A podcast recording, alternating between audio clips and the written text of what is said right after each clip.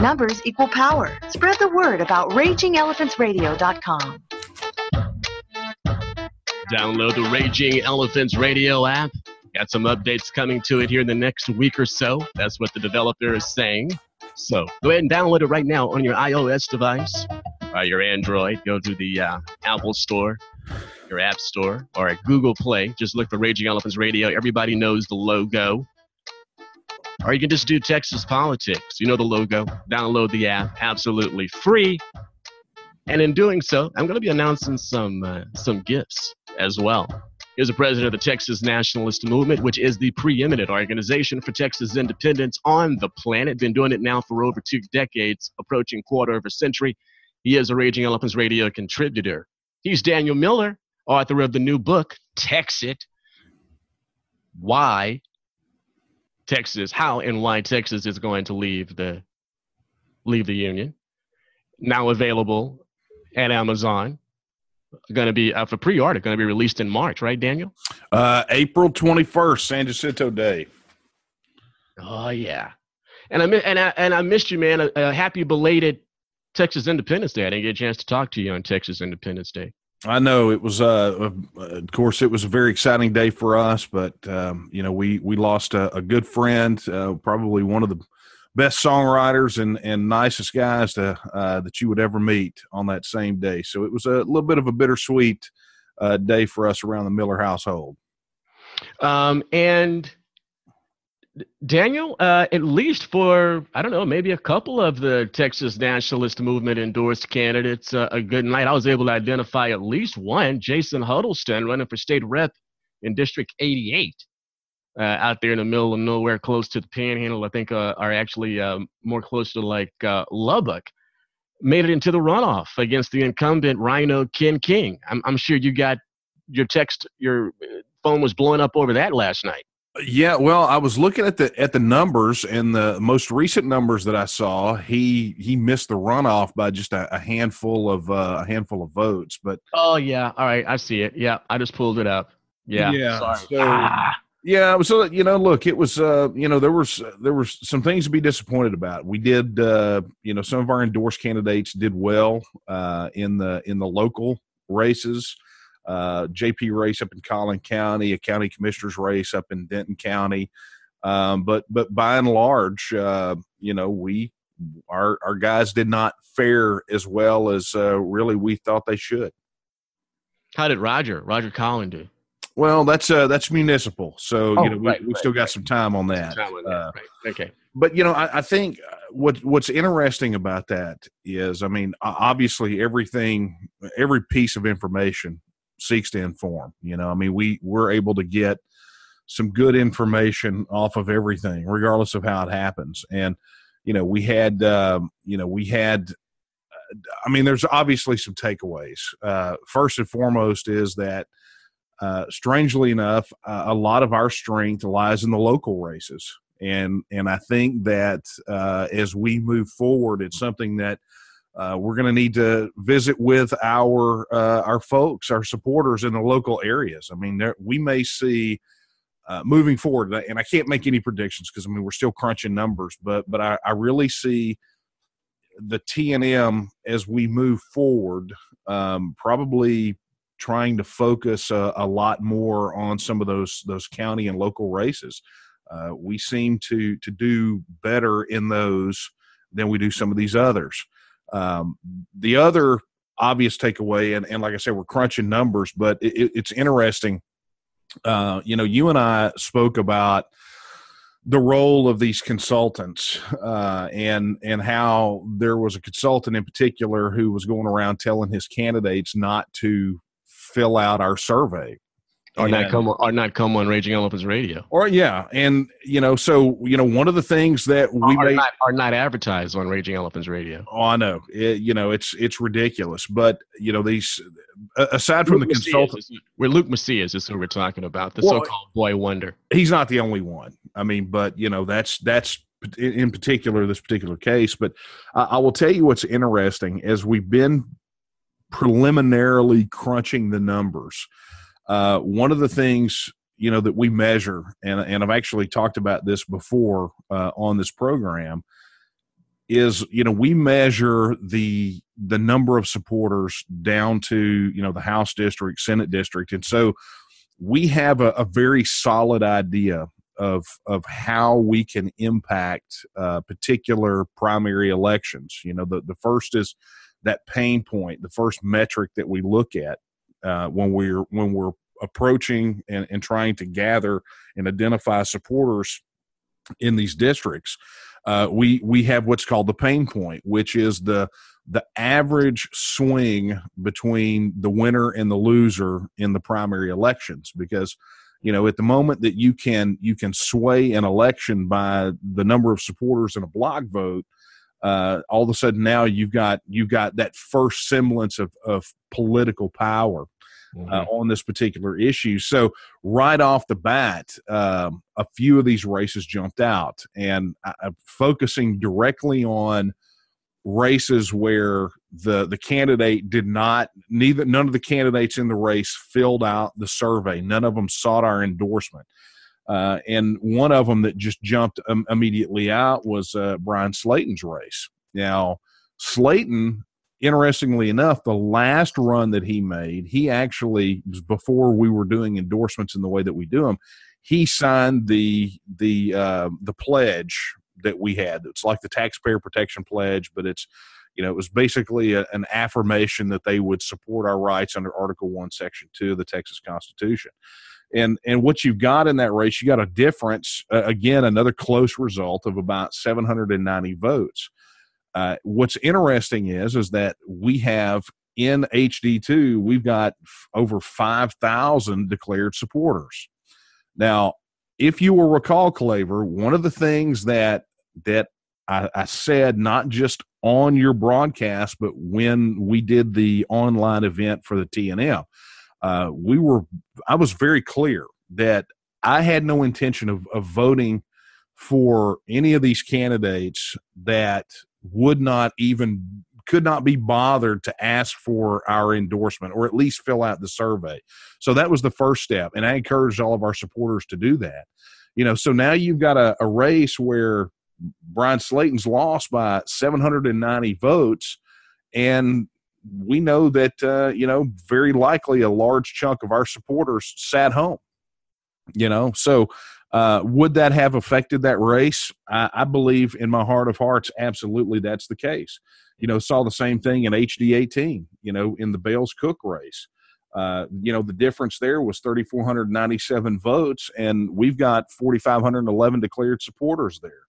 Uh, HD 99, you know, the Geren French race where you had a, a, difference of 1,895 votes, and we've got uh, almost 2,600 supporters sitting in that district that I guarantee you the vast majority of them probably did not vote in that race. So, um, you know, you, you get down into things like SD 31. You got Kel Seliger, that, uh, you know, that Canon Leal, uh, that three way out there. Yeah. Yeah. Uh, you know, the difference between first place and second place in that one was 15,339 votes and we've got more than enough to cover that spread in that area. So, um, you know, I I said at the outset when you talked to us about uh, when you talked to me about how we were going to play in this race, it's like, look, if you don't appreciate our presence, maybe you will appreciate our absence, and hopefully. Uh, now that some of these consultants or candidates or campaign managers or whatever made the conscious decision not to come and ask for the the votes of the you know one of the largest political organizations in Texas that all we want is to exercise our rights under Article 1, Section 1 and Article 1, Section 2 of the Texas Constitution and preserve the freedom and liberty so many of these guys get out there and tout. Maybe now they will appreciate our absence and, and be a little more proactive in, in interacting with us in the next cycle. I, I, I would go further than that. I mean, we've seen others in the past, other campaigns in the past. Uh, okay, Exhibit A, the Jared Woodfill campaign for state party chair back in 2016. There was a concerted effort to literally court the TNM, understanding the political power that you have. There's there's no there's very few people, very political, very few political Texas political figures or organizations that have the social media and press reach of the TNM. And just that alone would be worthy of seeking the support of the TNM. I'm thinking in the future that the smart candidate, especially the liberty driven candidate, that's especially going up against a plutocratic, well funded, multi term incumbent, is going to want to tap into the TNM.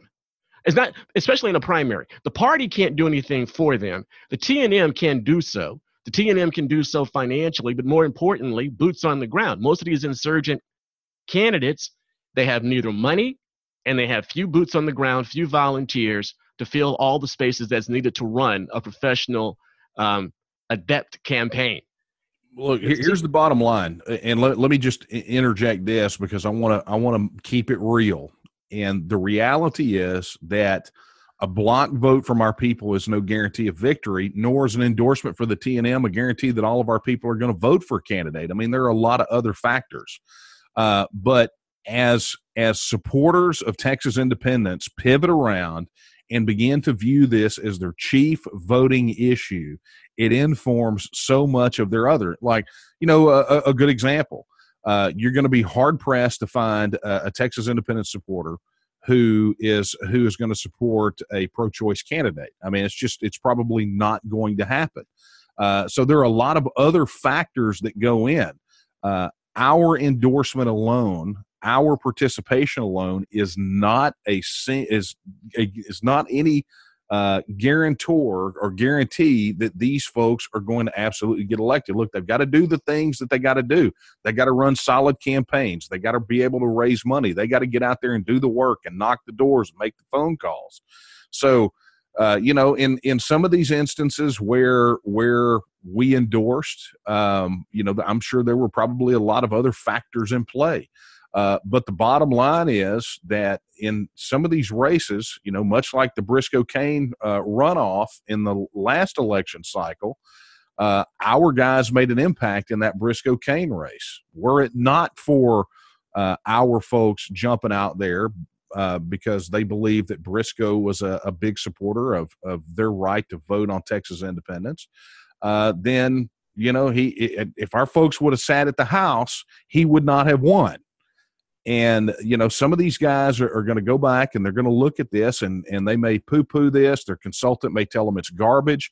But i'm going to tell you right now for any future candidate that that wants to absolutely give themselves an edge if they tell our people that they don't matter enough to ask for their vote then you are you're uh, fighting with both hands tied behind your back our people are the most uh, knowledgeable, the most informed, the most passionate people that you can find, but they will only transfer that passion to candidates that are strong on Texas independence. And the fact of the matter is, it's not enough to fill out a survey. It's not enough just to go out there and, and go, well, you know, I answered all the questions right. If you don't make this one of your chief issues, they're not going to step out for you. They're not going to lift a finger to help you. Daniel, last question. I'm out of time with you, but the last question I've always been an advocate. We've had this conversation several times, and I'm not crawfishing. I'm not backing down on it. I think the better model, I know you've tried this, and I think you need to keep trying this. I do not think it's an effort of banging your head against a brick wall. I think there, within the membership of the TNM, there are those that are capable of putting their names on the ballot and running good campaigns. Um, and you know, with the help of the TNM and, and, and the large talent pool that the TNM has. I, have always believed that that was the best model. What we tried with Stampede Texas 2012. I think we, you know, that, that to me, not because it was just my idea. I, I just think that's the better model. I mean, because back then we spoke about specifically digging into the membership of the TNM and finding candidates from within that membership that that meet that meet the criteria, the qualities, the communication skills that that you really need uh, in order to, to get across the finish line and beat the other guy with more votes. And I'm still an advocate of that. I know it's hard work for you guys, and, and it's hard to persuade members, especially hardworking members, because they're you know the most a lot of the rank and file are just regular folks um, to do that. But I believe that's the superior model versus waiting for those who file and see if they if they meet the standards, the, the, the vetting threshold to receive the endorsement. Because you get a hodgepodge. You get libertarians, you get um, Democrats, you get Republicans, you can only vote in one primary, and these endorsements primarily are going to have to wait until the general election if they if, they haven't been diluted in importance and haven't suffered amnesia from TNM supporters.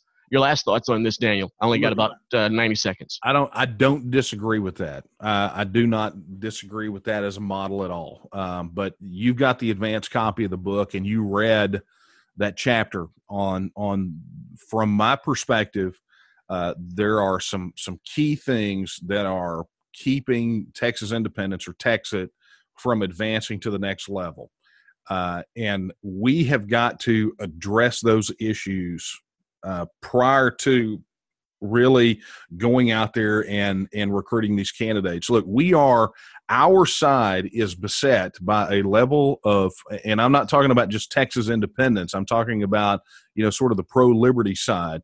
Uh, we are beset by a level of political amateurism that means that all of our uh, gains we have to work 10 times as hard to achieve and 100 times as hard to keep uh, you know, whether it be from the aspects of being able to think that you could just throw your name on a ballot and win a race, or not understanding the role that money plays in in advancing these issues, or in some instances just being absolutely politically apathetic to begin with. The fact of the matter is, is that our side has got to address that, and it's not from a leadership standpoint. Look, I've said it, you've said it, so many people in leadership have said it. Uh, we've we've created opportunities for these folks to to step up their game and get real about this. And I, I'm going to tell you that the folks have got to begin to meet us halfway, at least halfway. That's Daniel Miller, and he is a Raging Elephants radio contributor. You hear Daniel every week, usually on Tuesday or Wednesdays, depending on his schedule. He's such a media darling if he ever has time, you know, for us little minuscule, little, you know, little, little mo- molecular sized Raging Elephants radio, you know. What, what, does that, what does that even mean, man? Come on now. You're just the man. I mean, you're, you're, you're, you know, you're, you're, you're a global, you have a global footprint, media wise. I mean, let's just, let's just call it like it is. We're lucky to have you. He's the president of the Texas Nationalist Movement based out of Nederland. He is a Raging Elephants radio contributor. He's the author of two books. The first, Line in the Sand, and his latest one, Texit, is fantastic. Um, I've done a book review on it, and I'll be talking more about it in the future. Daniel and I both. Thanks a lot, man. I got to get Terry Hall on here. Thanks for having me on, Claver.